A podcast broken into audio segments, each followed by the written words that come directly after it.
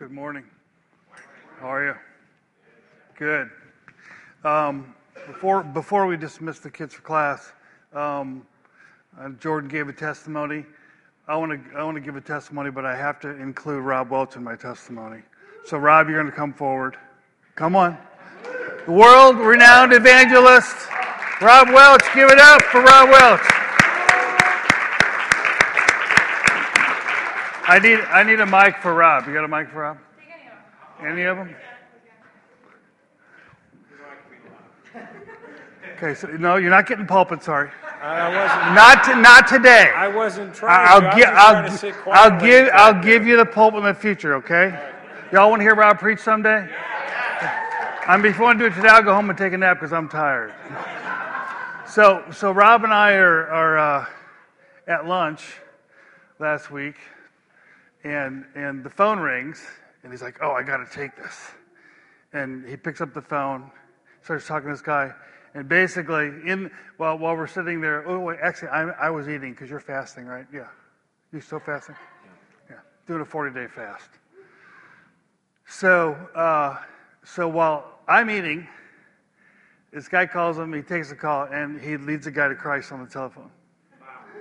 And there's a backstory and a front story. So just share a few minutes about that guy and then the guy's father-in-law. And, Okay.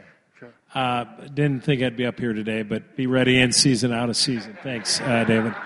Uh, yeah, there was a guy named Kenny who's uh, 30 or 31 years old, and he had a blood clot in his back and his spine uh, right before Christmas. And actually, what happened was uh, he lost the ability to move, you know, kind of from his mid spine down. And this guy's married with a young uh, son, and he, uh, right before Christmas, became completely uh, paralyzed uh, from his waist down, pretty much. And and he's been in need of healing. And uh, my ministry partner Mark and I went and prayed for him uh, about three, four weeks ago, and we were hoping to see him get up out of the chair, and he didn't then, but he his uh, feelings starting to come back. He'll be out of the chair soon. We we believe God fully for that, but. Uh, Kenny, as as uh, we prayed with him and then talked with him afterwards, uh, it was clear to me that he didn't truly know the Lord. He was God fearing, but had not put his trust in Christ. And his father in law, Van, was there. And when we uh, were there uh, the first time, Van just seemed really hostile to the gospel. I mean, he didn't, he didn't say it, but you could sense it and feel it, and it was clear. Uh, that he really wasn't open at all. It was so bad we actually wanted to ask him to leave, but we couldn't do that because it was Kenny's house and this was his father-in-law. But you know, you, you know, when somebody's a hindrance, you don't want him in the way, and it's just, and that that was the way we felt, and and so uh, Kenny, um, Kenny, after after we finished praying for him, talked with him a little bit, and and realized he hadn't tr- trusted in Christ yet. So I realized I needed to follow up with him, and I got his his phone number and and called him and talked to him. Um, uh, this was on a on a Monday, and uh, and just explained. I said, you know, I sense that you fear God and you want to follow Him, but you haven't really received Christ yet. And as I explained that to him, he said, you know, you're right, I haven't. And I said, would you like to? He said, yes, I would. But then he goes, but I got to go in the doctor's office now. I got an appointment right now, so I'm going to have to call you back. So this was on a Monday. Next day, I'm sitting with David at lunch, and Kenny calls back. That's why I said I got to take this call. I would have taken my wife's call and Kenny's call, so that was one of the two, and all of the calls would have went to voicemail. But uh, Kenny calls, and he had already said he was ready, so uh, just led him in a prayer of surrender. It was just really wonderful. He gave his heart to Christ, and and uh, it was beautiful. And I told him, hey, we need to come back and pray for you again. So a few days later, uh, that Friday, uh, uh, Mark and I came back, and again, uh, Van was there, and he's been with with Kenny much of the time since this has happened, and. And Kenny's regaining more and more feeling in his legs, and we talked with Van and we talked with Kenny, and and we uh, we prayed over Kenny again, and he still didn't get up out of the chair, but but he was really rejoicing in the Lord, and he's he's he's like God's going to get me out of this chair, I know it, and and so um, so it was just clear God's at work here, but then uh, before we left, I knew I had to ask Van if he had ever received Christ. And that's a good way uh, to find out where somebody's at because you're going to get a reaction to that. and, and he goes, You know, I'm not sure. And let me tell you, Van really had a different spirit this time. He was open, and we sensed an openness. He wasn't hostile like he'd been three weeks before. And he said, You know, I'm not sure. And I said, You know, if you're not sure, you haven't. And I quickly laid out the gospel. It's as simple as ABC. One, admit you're a sinner. Two, believe Jesus is the Son of God and He died on the cross for your sins and rose again. Mm. And three, C, commit your life to Christ. So I quickly went through the gospel with him. He, he knows he's a sinner, no doubt there. He believes Jesus is the Son of God, but he had not committed his life to Christ. And I asked him, Do you want to? And he said, Yes.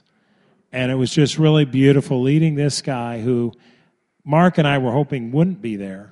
And that's showing our great faith here. Leading this man who was like, I hope he doesn't hinder us again, Lord. No, actually, he's the one we're there to see that day you know, and that happens, you know, and so. So how old was this guy? Uh, he's probably in his mid sixties. There you go. So, uh, there you go. Don't decide who God's going to save. God will do that. Don't try to be the Holy Spirit and figure out who God's calling and drawing, who He's not. Our job's to share the message. But Van opened his heart to Christ. It was just so beautiful, and uh, just his prayer was just wonderful as we prayed together, and, and he added some of his own words really from the heart.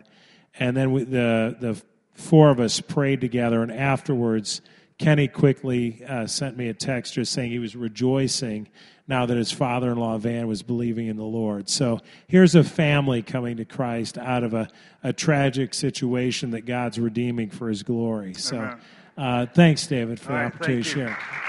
Thank you.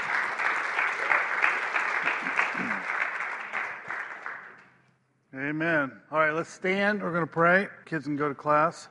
Father, we thank you um, for the privilege of being able to share the gospel and to see men and women and children come to you in saving faith, see lives changed, families redeemed.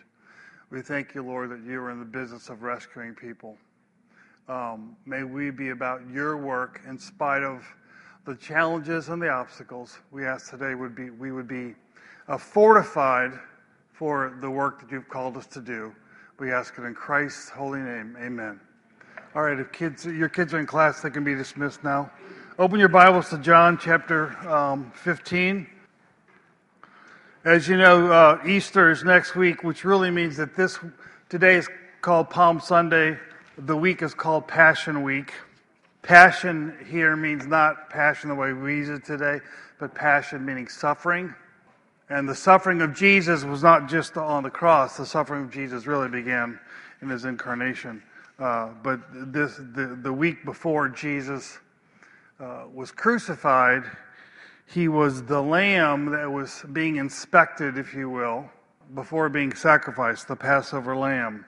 And as you read through the, the uh, synoptic gospels, Matthew, Mark, and Luke, and you look at the last week, of Jesus' life, you see the, the constant attacks on Jesus, the constant plotting, the scheming, the laying in wait, the dialogues with Judas about the betrayal, and you see all of this as things begin to culminate. The hatred of the, the, the leaders and others for Jesus culminates in this final act of, of betrayal that led to his crucifixion. Um, here in John, we have in chapters 13 through 17 what's called the upper room discourse. This discourse took place at what in the other Gospels is called the Last Supper. So when you're reading Matthew, Mark, and Luke, and it says that Jesus was having the Last Supper with his disciples, really the last Passover and the first communion, it, it was that's where you have to insert these chapters into your, your reading of those Gospels. So um, we get a more, much more intimate detail here of what Jesus shared at that supper than we get in the other Gospels. So this is really on the eve of his betrayal. So this would have been on probably what's called Maundy Thursday, Maundy Thursday, which is the day before Holy Friday, Good Friday they call it. Um, And so the disciples had seen what was going on that week. They had seen the attacks by the Sadducees, the Pharisees, the Herodians. They, they, they, they, they were aware, in some sense, of, of now they, this had been going on for a long time in Jesus' ministry, right? But it, it clearly intensifies here. So they're, they're seeing these things happening around him. And so Jesus in John 15 uh, says this to his, his disciples in 15, 18, he says, If the world hates you, know that it hated me before it hated you. If you were of the world, the world would love its own. Yet because you are not of the world, but I chose you out of the world, therefore the world hates you. Remember the word that I said to you A servant is not greater than his master. If they persecuted me, they will also persecute you. If they kept my word, they will keep yours also. But all these things they will do to you for my name's sake, because they do not know him who sent me. If I had not come and spoken to them, they would not they would have no sin, but now they have no excuse for their sin. He who hates me hates my Father also. If I had not done among them the works which no one else did, they would have no sin. But now they have seen and also hated both me and my Father. But this happened that the word might be fulfilled, which is written in their law. They hated me without a cause. It's from Psalm 69. But when the Helper comes, whom I shall send to you from the Father, the Spirit of truth who proceeds from the Father, he will testify of me. And you also will bear witness because you have been with me from the beginning. These things I have spoken to you that you should not be made to stumble. They will put you out of the synagogues. Yes, the time is coming that whoever kills you will think that he offers God's service. And these things they will do to you because they have not known the, the Father nor me. But these things I have told you, that when the time comes, you, you may remember that I told you of them. And these things I did not say to you at the beginning because I was with you. But now I go away to him who sent me, and none of you ask me where you're going. But because I have said these things to you, sorrow has filled your heart. So today I want to speak about the, the hatred of the world toward Jesus and toward his people. Um, the first thing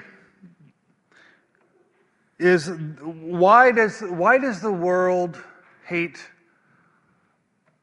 the church? Why did Jesus have to say to the 12, why did he have to warn them uh, regarding the hatred of the world? What is, the, what is the cause of this hatred?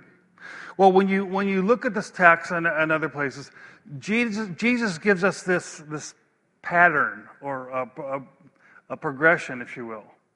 And he's saying, Beware, the world is going to hate you.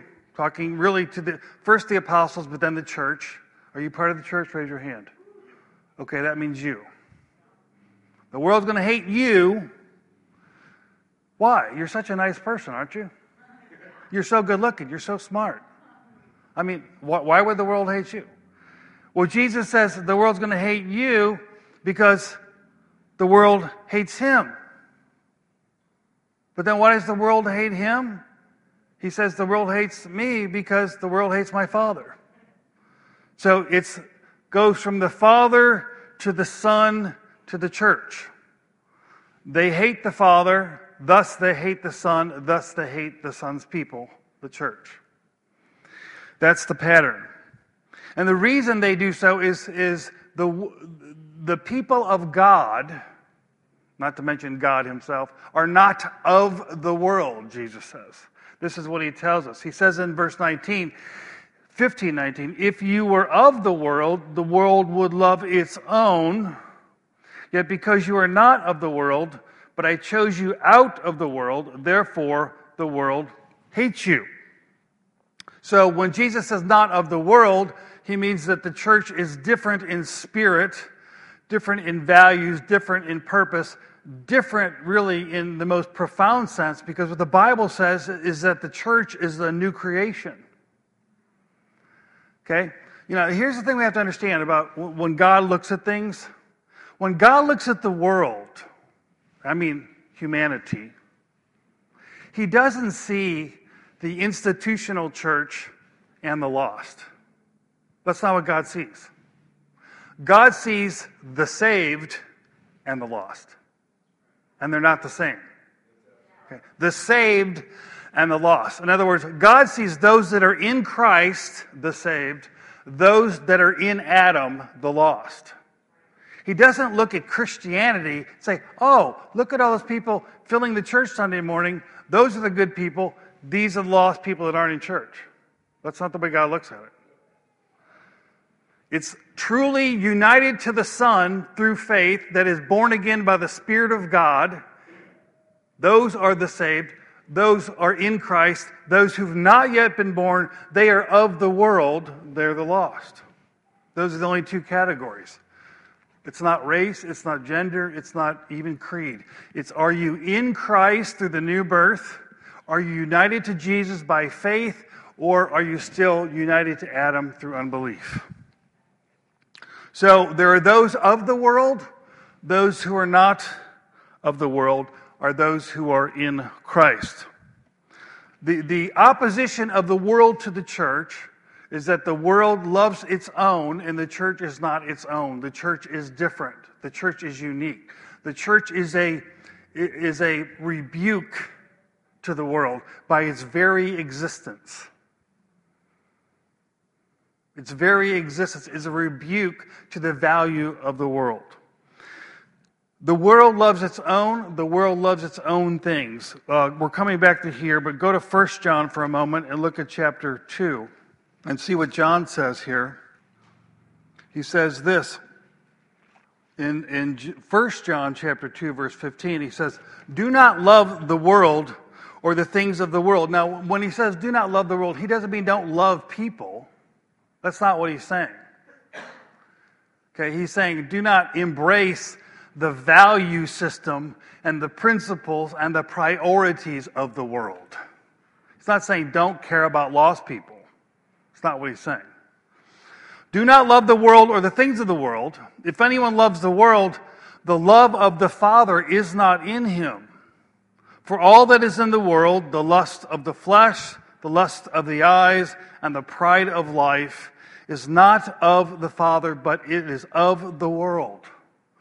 The world is passing away and the lust of it. But he who does the will of God abides forever. Notice here that John says that the love of God and love of the world are fundamentally incompatible. That is why the world doesn't love the church because it doesn't love God. And they either love God and the things of God and thus the people of God, or they love, they hate God and thus they hate the people of God. Now I know that hate is a strong word, but that's the word that Jesus uses. He doesn't just say dislike, he says hate, because that is the sentiment. That is really what it is in its core. But it's rooted in a, a hatred of God and, but also a love of the world. It's also rooted in the desire for the praise of men. Look at the Gospel of John, go back to John, in chapter 5. In chapter 5, Jesus is giving a long, uh, he's in an in a argument with the Pharisees, and much of John is Jesus arguing with the Pharisees, right? And he's arguing with them why they should believe. Starting in verse 33, he says, You have sent to John, and he has borne witness of the truth. In other words, the first reason he's saying you should believe is you have the testimony of John. Yet I do not receive testimony from man, but I say these things that you may be saved. He was a burning and shining lamp, but you were, and you were willing for a time to rejoice in his light. But I have a greater witness than John, for the works which the Father has given me to finish, the very works that I do bear witness of me that the Father has sent me. So the first witness was John. Remember John? Behold the Lamb of God that takes away the sins of the world. John's witnessing to Jesus, you know, make, making the, the, the path of the Lord straight. And then he says, secondly, the second reason you should believe is the. Look, look at the look at what I'm doing. He's saying. Third witness is the Father himself. Verse 37. And the Father himself who sent me has testified to me, and you, you have neither heard his voice at any time nor seen his form. Now, why would Jesus say that? Because they had heard his voice and seen his form. When? When did that happen? At his baptism. At his baptism, God confirmed through speaking and through the descent of the Holy Spirit in the, in the, in the form of a dove that this is my beloved Son. Now, Jesus said you didn't see it or hear it. Well, did they or did they not? Well, they did and they didn't at the same time. That's how unbelief works. Unbelief sees but doesn't see because it's unbelief. So he's not saying that event didn't happen, quite the contrary. He's rebuking them for when it did happen, they didn't see what was happening. Fourth witness, the scripture. 39. And you search the scriptures, for in them you think you have eternal life. And these are they which testify of me. Here they are, students of the word, profound theologians, have much of scripture memorized, and they still couldn't see Jesus. They couldn't see the, the main subject in Scripture, the Lord Jesus Christ Himself. He says in 40, But you are not willing to come to me that you may have life. I do not receive honor from men, but I know you, that you do not have the love of God in you. For I have come in my Father's name, and you do not receive me. If another comes in his own name, you'll receive him. How can you believe who receive honor from one another and do not seek the honor that comes only from God? So it's because the world loves its own and loves itself and loves the praise of the world itself that, that it, is, it is hostile then toward the church, which means it's really hostile toward Christ and ultimately hostile toward the, the Father. The manifestation of this hostility, back here in John 15 and 16, Jesus mentions a couple things. He says, notice here in chapter 16, he says in verse 2, he says, They will put you out of the synagogues. Yes, the time is coming that whoever kills you will think that he offers God service. So the hostility of the world is shown in many, many different ways. It can be indifference, it can be slander, it can be gossip, it can be Facebook pages about you, it can be calumny, it can be lies, it can even be physical harm. You can have your home vandalized, you can have your life threatened. I've experienced all of these things. All of them. The striking thing about this is that is, is not that the, the hatred is being manifested, but what's striking is that, the, is that the hatred is justified. And it's justified in the name of God. Notice, very important, pay attention. They will put you out of the synagogue, so they're in the synagogues. These are the spiritual, righteous people, right? They'll put you out of the synagogue. Yeah, the time's coming that whoever kills you will think that he offers God's service. This is God's work we're doing. We're doing the righteous thing here. This shows the, the blindness and the hypocrisy of the world.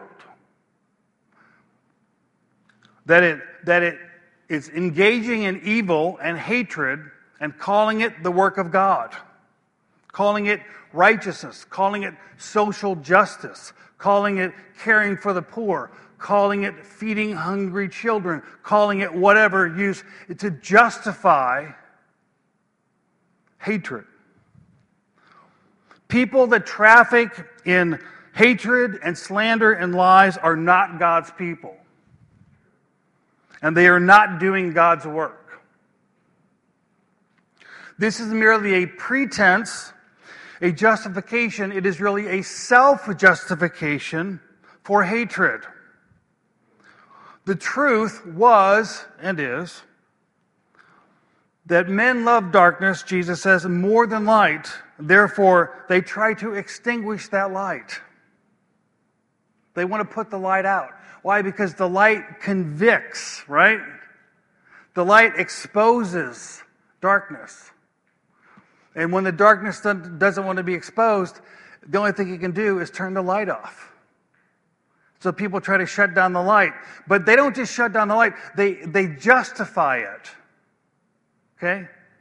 And so you, you always see a justification for attacks on Christians and attacks on the church.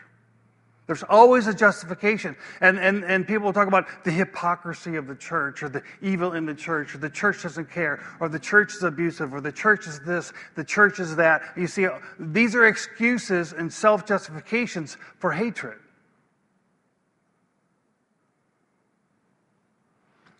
If you care about the church so much, then why don't you be a part of helping the church?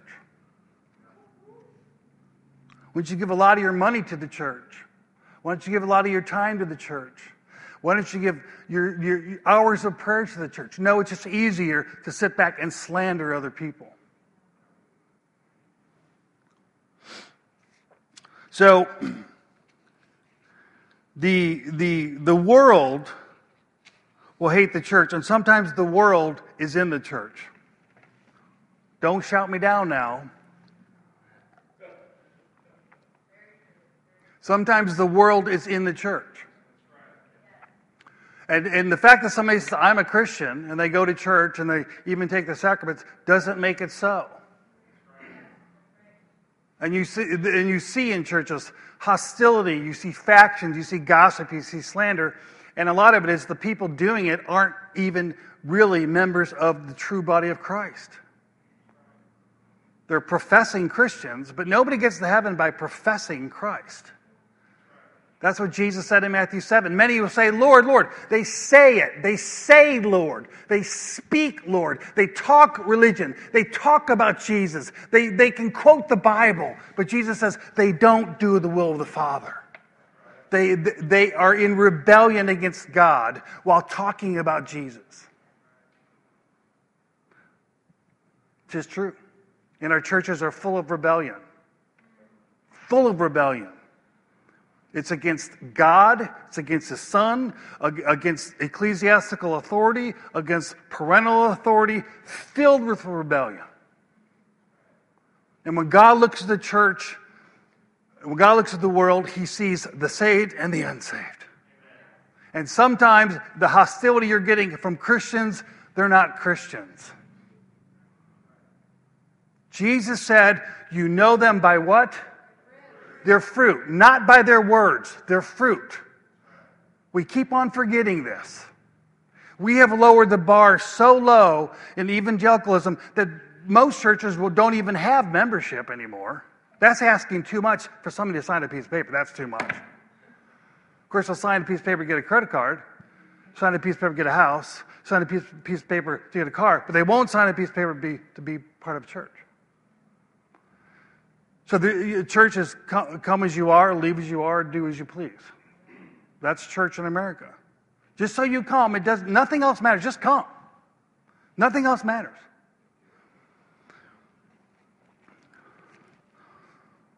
I uh, was sharing with somebody recently about an author that I that I interviewed years ago. Wrote a, wrote a book called Stealing Sheep, and I probably shared this with you before, but uh, it came to mind recently when I was I, I was looking at the book again he was trained in how to build big churches. And sure enough, if you do the right techniques, you can build a big church. And he built a big church. Uh, but after he built a big church, he realized that his church wasn't holy. And he realized that God convicted him and said, You know, you need to deal with sin in, in the congregation here.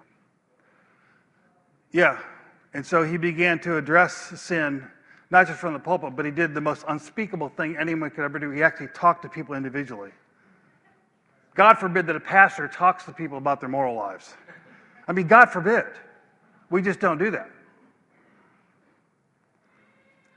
And he said thousands of people walked out of his church. Thousands. Thousands. When he started talking about holiness and sin. His church was full of the world. And God, thank God, they all left. Because you either come in saved or you don't get in. Now, you can sit in the pew, you can sit in the chair every week, but you don't get in the kingdom if you're not truly saved, if you're not truly born again. That's why Jesus, after he tells the parable about uh, going out and the, the, the compel them to come in, compel them, bring them in, bring them in, then he ends with this weird thing like, well, the guy tried to get in, but he didn't have the right robe on. And for years, I'm like, what? Like, that's a bad way to end that story. No, it is. It should be people come in and everybody's happy. But the point is, is that is he, he was ex- exhorting, uh, uh, uh, of course, the church to go out and bring them in, bring them in. But he's also saying, by the way, they don't just come in by walking in. They have to have the, the robe of righteousness on. They have to be born again. They have to be filled with God's Spirit. They have to be saved, not just go to church. They have to be saved. Right? So when we talk about the, the, the, hostility of the world, remember sometimes that hostility has a Christian face. It has a Christian profession. But Jesus says you know them by their fruits. Christians don't traffic in hatred. Christians don't slander. Christians don't, don't, don't uh, lie about people. Christians don't libel. Christians don't treat even their enemies that way. They do not do evil in the name of God. That's not what Christians do. Because Christians are called to love their enemies, to pray for those that persecute them. Amen? That's what Christians do.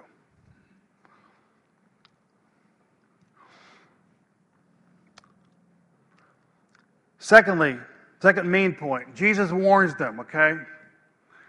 Uh, why does he warn them? Is he trying to discourage them from witnessing? Hey, by the way, guys, they're going to get rejected, so just give it up. Just stay in the upper room and have church. Just sing songs and be happy. Don't go out there. It's, it's hard out there. It's hostile out there. Don't go out there. Is he trying to discourage them? No, he tells them exactly why he's talking about this. Look at John 16. Verse 1 These things I have spoken to you that you should not be made to stumble. Or you should, literally, you should not be scandalized. You shouldn't be offended when, when someone rejects you, when someone criticizes you or attacks you because of your faith. In other words, don't be surprised, don't be caught off guard. It's a very simple principle here, and that is to be forewarned is to be forearmed. I was talking to Steve the other day about his sons in the Marines, and like, what's he doing now? Well, he's spending days and days up in the mountains in freezing weather carrying 130 pounds on his back. Well, why is he doing that? It's nice out there in California. It's nice weather. Why isn't he on the beach? Because any moment he could be in battle conditions. Any moment. And, he, and soldiers have to be ready, right? Soldiers have to be ready for hostile conditions. Well, guess what? We're living in hostile conditions. The world hates the church. Jesus said the world will hate you. Not just the, the apostles, the you is them and those that follow in the, their train, the church. Okay? So Jesus is forearming us by forewarning us. Don't be surprised when you get some pushback. Don't be surprised if you're criticized. Don't be surprised if you're slandered. I love, uh, uh, there's a lot of things I love about Jesus, right? But I really love his honesty. I really appreciate the fact that he didn't write a contemporary evangelical book. Because pretty much the message is Jesus will give you the happy life you always wanted. He really will. He'll give you the perfect marriage. Your kids will never walk away from the faith. You'll always have money in the bank. You'll get that next promotion because you know what? It's all about you. It's all about you. Well, that, my friends, is not the Jesus of the Bible. If you read the, the Gospels honestly, openly, you see Jesus promising great rewards but they're not usually here. Now, I'm, saying doesn't, I'm not saying God doesn't bless our lives. I believe He does. I believe God blesses us with many things. And, and it, pretty much, if you're in America, you're, you're more blessed than you even realize. Okay? We're blessed. But Jesus did not hang on that cross so that you get a raise. That ain't why it happened. And so Jesus forewarns us repeatedly in the Gospels, all the way back in, in, in Matthew before he sends the 12. Well, can we go there? We'll go there real quick. Go to Matthew, Matthew 10. Now, this is early, early, much, much earlier on in his ministry. This is before the, the 12 even went out on their first little jaunt, to their first evangelistic outing, right around that time. So as he's sending them out in, in, Matthew 10, it says he called them to send them out, right? Gave them authority. But he warns them. He says in verse 16, Behold, I send you out as sheep in the midst of wolves. Doesn't that sound like your office? Therefore, be wise as serpents and harmless as doves. But beware of men, for they will give you up to councils and scourge you in their synagogues. You'll be brought before governors and kings for my sake as a testimony to them and to the Gentiles. But when they deliver you up, do not worry about how or what you will speak, for it will be given to you in that hour what you should speak. For it's not you that speak, but the Spirit of your Father who speaks in you. Your now brother will deliver up brother to death, father against child, and children will rise up against parents and cause them to be put. How, how, how could you have such animosity in a home? Because the world hates the church. And if, and if part of the, the family is unregenerate and in the world, and part of the family is saved and in Christ, you will have hostility. May not be openly expressed, but it'll be there. And here it's clearly openly expressed. So Jesus says in 24, disciples not above his teacher nor a servant above his master. It's enough to be like your teacher. Anybody here want to be like Jesus? Yeah. Raise your hand. You sure about that? 25. It's enough for a disciple that to be like his teacher and a servant like his master. If they have called the master of the house Beelzebub, how much more will they call those of his household? Are you prepared to be called someone who's demon possessed? Are you prepared to be called evil? That's what Jesus is saying. Sorry, I didn't write it. I'm just sharing the good news. Therefore, do not fear them, for there's nothing covered that will not be revealed and hidden that will not be that will not be known. All their self-righteous justifications for hatred will be revealed, it will be exposed. Whatever I tell you in the dark, speak in the light, and what you hear in the ear, preach on the housetops. And do not fear those who kill the body but cannot kill the soul, but rather for him, meaning God, who is able to destroy both the soul and the body in hell. Are not two sparrows sold for a copper coin, and not one of them falls to the ground apart from your Father's will? But the very hairs of your head are all numbered. Therefore, do not fear. Uh, you are of more value than the sparrows. Now, there's nothing can befall the church or you individually that God does not permit in His fatherly care. We must rid ourselves of the idea that being a Christian means being always being liked and always being popular. Because it is clearly not the teaching of Scripture. In Luke chapter 6, Jesus says this, one of, I think one of his most powerful statements, because it just sums up this, this whole idea that the world will hate the church. In Luke chapter 6, he says in verse 26, he says, Woe to you when all men speak well of you, for so did their fathers to the false prophets. We have Christian bookstores with rows and rows and rows of books telling Christians how to be liked, how to be successful, what to wear, what to say, how to be, how to act, so that you're liked. What does Jesus tell us? If all men speak well of you, there's a problem. And I think if all men are speaking well of you, if the world speaks well of you, then then is your light shining very brightly? That's the question. Jesus warned the disciples and us to not stumble, not to be scandalized, to realize beforehand that some will reject us, some will criticize us, some may even try to kill us.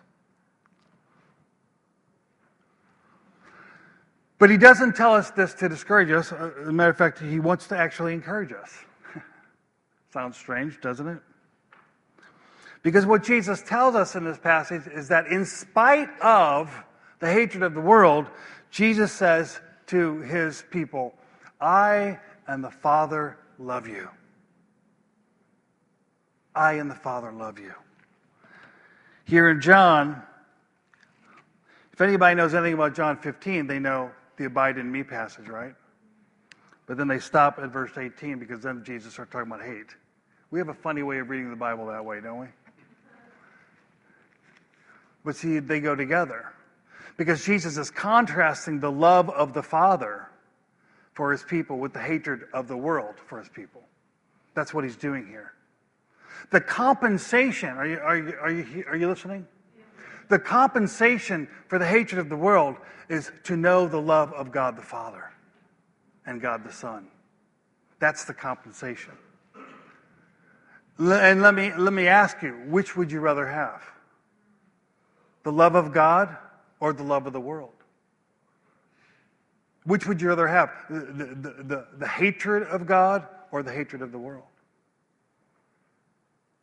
Well, put that way, it's obvious what the choice is, right? So the Lord says to his people, He says, Abide in me. Verse 9, as the Father, 15 9, as the Father loved me, I also have loved you. Abide in my love. Stay in my love. Stay in my love. And as you experience my love, yes, the world may hate you, but you have my love, which is greater than the hatred of the world. But he also encourages them by saying, Not only do I love you and the Father love you, but I and the Father and the Spirit will be with you. We will be with you. And he says in 1526, he says, And when the Helper comes, whom I shall send from the Father, the Spirit of truth, who proceeds from the Father, he will testify of me, and you also will bear witness, because you've seen excuse me, you have been with me from the beginning. And then in verse 7, he says, after saying you're, sorry, you're sad now, he says, Nevertheless, I tell you the truth, it's to your advantage that I go away. For if I do not go away, the Helper will not come, but I will. De- but, but if I depart, I will send him to you. In other words, uh, although I will be gone physically, I will be with you spiritually. And he even refers in, in John 14, this remember, this is all one, one conversation he says, the Father and the Son and the Spirit, they all will come and manifest themselves to those that abide in Him. You can have the Trinity or you can have the world. Which would you rather have? The smile of God and the frown of the world, or the frown of God and the smile of the world? The smile of God. The smile of God. Knowing that God looks upon you and he has his complacent love resting on you. And he can look at you and say, This is my beloved child in whom I am well pleased. That, my friends, is a, is a wealth the world can never have. And they hate that we have it. And they can never get their grimy little fingers on it. So Jesus is, he is encouraging them, actually, preparing them for the battle ahead. Let me conclude because our time's up. Two things. One, like the apostles, we, the church, are witnesses. Amen? Amen? Therefore, accept it as a fact that some will reject you. Let me state it again. Therefore, accept it as a fact that some will reject you. I said some, but not all. Some, but not all. As you read through the book of Acts and even through the Gospels, it's amazing how many times they'll say, some believed. Not all, but some believed, meaning some didn't believe. And especially in Acts, when Paul's going to these synagogues in different areas, you see this, this, host, this hatred of some of the Jews toward him. That's the hatred of the world, right? But then it says, and some believed. And some believed. You know, you don't ever get to the some believed part if you don't deal with the hatred part. Jesus is not saying, oh, well, go on out there, boys, but no one's going to believe. That's not what he's saying. Matter of fact, he's quite the contrary. He says, I've, I've called you and chosen you and appointed you that you go and bear fruit. And he says, I've given you the Holy Spirit to be a witness in you and through you. So go and do this. But remember, some people are going to hate you. Some will hate, some will repent and be saved. And the, the story Rob shared earlier uh, an individual who was hostile eventually repented. Right? But what if he said, oh, well, he's hostile, so I'm not going to ever go back there again and talk to them about Jesus? What would have happened then? You see? You don't get to the some believed part if you're not willing to take the some will reject you part. They go together. Remember two things in conclusion it's not personal. It's not personal. You can be sweet as candy cane. Some people are not going to like you if you talk up for Jesus. It, it's, it, I'm telling you. I've had conversations with people that don't know me, and we're having a glorious time. Just talking and chit chatting and friendly. And once they say, What do you do? if I tell them what I do, some people are like, Oh, cool. And they keep on talking. And other people are like, it, it's as if a snake came out of my mouth and attacked them. the, the look of horror on their face, face when I say, Oh, I'm a pastor. They, they know nothing about me. They liked me until they learned that fact about me. Well, that's the hatred of the world. That's the flesh's instinctual dislike of God. You see? It's not personal. It's not, it's not me. And it's really not you. Now, of course, you know, you can be a jerk and people won't like you. I understand that. And some Christians are kind of jerks sometimes. I've had a lot of people show me, you know, when I first got saved, I was so excited. I went home and told my dad he's going to hell. I was like, that was really a mistake. so, yeah. So, yeah, we can be an offense in our zeal sometimes. But I'm not talking about that. Okay? You can be sweet as apple pie with ice cream and whipped cream on top. And man, I am so hungry right now talking about that.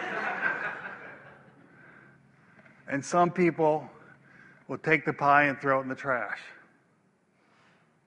It's just true. And we have to accept that. But it's not personal. It's not really about you. That's what Jesus says to the reason they're, he says the reason they're hating you is because they're hating me. And by the way, the reason they're hating me is because they hate my father. The real issue is their disposition toward God. And it's not about you. Well, I think that makes it a lot easier to accept the rejection. Because it's really not about you. They may call you evil, they may call you names, they may slander you and libel you, but, it, but it's not true. They're just manifesting their hostility toward God. The second thing to remember is, in spite of, uh, not only is it not personal regarding their hatred, you know what? God loves you if you're his child. And that's enough. Isn't it? God loves you. So, the fact that others may not love you, it may be sad, it may grieve you, it may even bring you to tears. When Jesus went in, his, in the Passion Week, when he entered in Jerusalem for the last week, he looks at Jerusalem and it says that he wept. He wept. For the very people that were going to crucify him, he wept. Man, you talk about love. It's sad. It's sad to be people, see people that hate the truth, hate the light. And, and, and they, they try to make it personal and they attack you. They attack your family, they attack your ministry, they attack your church. But it's really not about that. It's about their disposition toward God. That's really what it's about. Last thing I want to say is you, as a true child of God, do not traffic in hate. This is a poison that will destroy your life and destroy your family. And the enemy wants to wound you so that your wound becomes infested with hatred. You hearing me? So you hate back. He wants you to hate back because that's how he traps you in darkness. That Jesus could weep over Jerusalem that Jesus could hang on the cross and, and look at those who'd literally pierce his side and nail his hands and feet and say, Father, forgive them. That kind of love is available to us through the power of the Spirit of God. That is available for us. I'm not saying it's easy. I'm not saying it, it, it, it, will not wring tears from your eyes, but it is available for us. Whatever you do, if you're falsely accused, and, and, and I'm going to say this, I hope you are, because that means you're, you're standing up for Jesus. Do not traffic in hate. You do not return hate for hate, evil for evil, but rather blessing for evil. Do good to those who despise you. Pray for those who persecute you, is what Jesus taught us. Then we will see who are the true sons of God and who are the sons of the world. Amen. Let's stand and pray. Lord, I thank you that you have forewarned us. I thank you, Lord, that though some will reject the gospel we preach, we thank you for those that will receive it. And I pray that we, your people, we would not be the obstacle to men and women coming to Christ. That we would not be the, the stumbling block because we fear rejection but rather, Lord, that we would be bold in your love, bold in faith, bold in declaring the gospel, and leave the results in your hands. And I believe that if we are faithful, Father, that we will see you work, we will see you save souls, even though some will not believe. Some may hate, some may reject, some may slander, but some will believe. And I pray that for those who will believe, those that you are drawing and calling, for those we will be a faithful body. We thank you, Lord Jesus, that you have promised us your presence. And Lord, when you gave the Great Commission, you said, Go into all the world. You ended that commission with the simple statement, Lo, I am with you always. That is the promise, that is the power to fulfill the commission. And I pray that each one here, Lord, would know the reality of your presence in their lives, the reality of your love for them in their lives. And that love and presence would make them confident and bold for your name. The name of Jesus, which is above every name. And we pray in that name. Amen.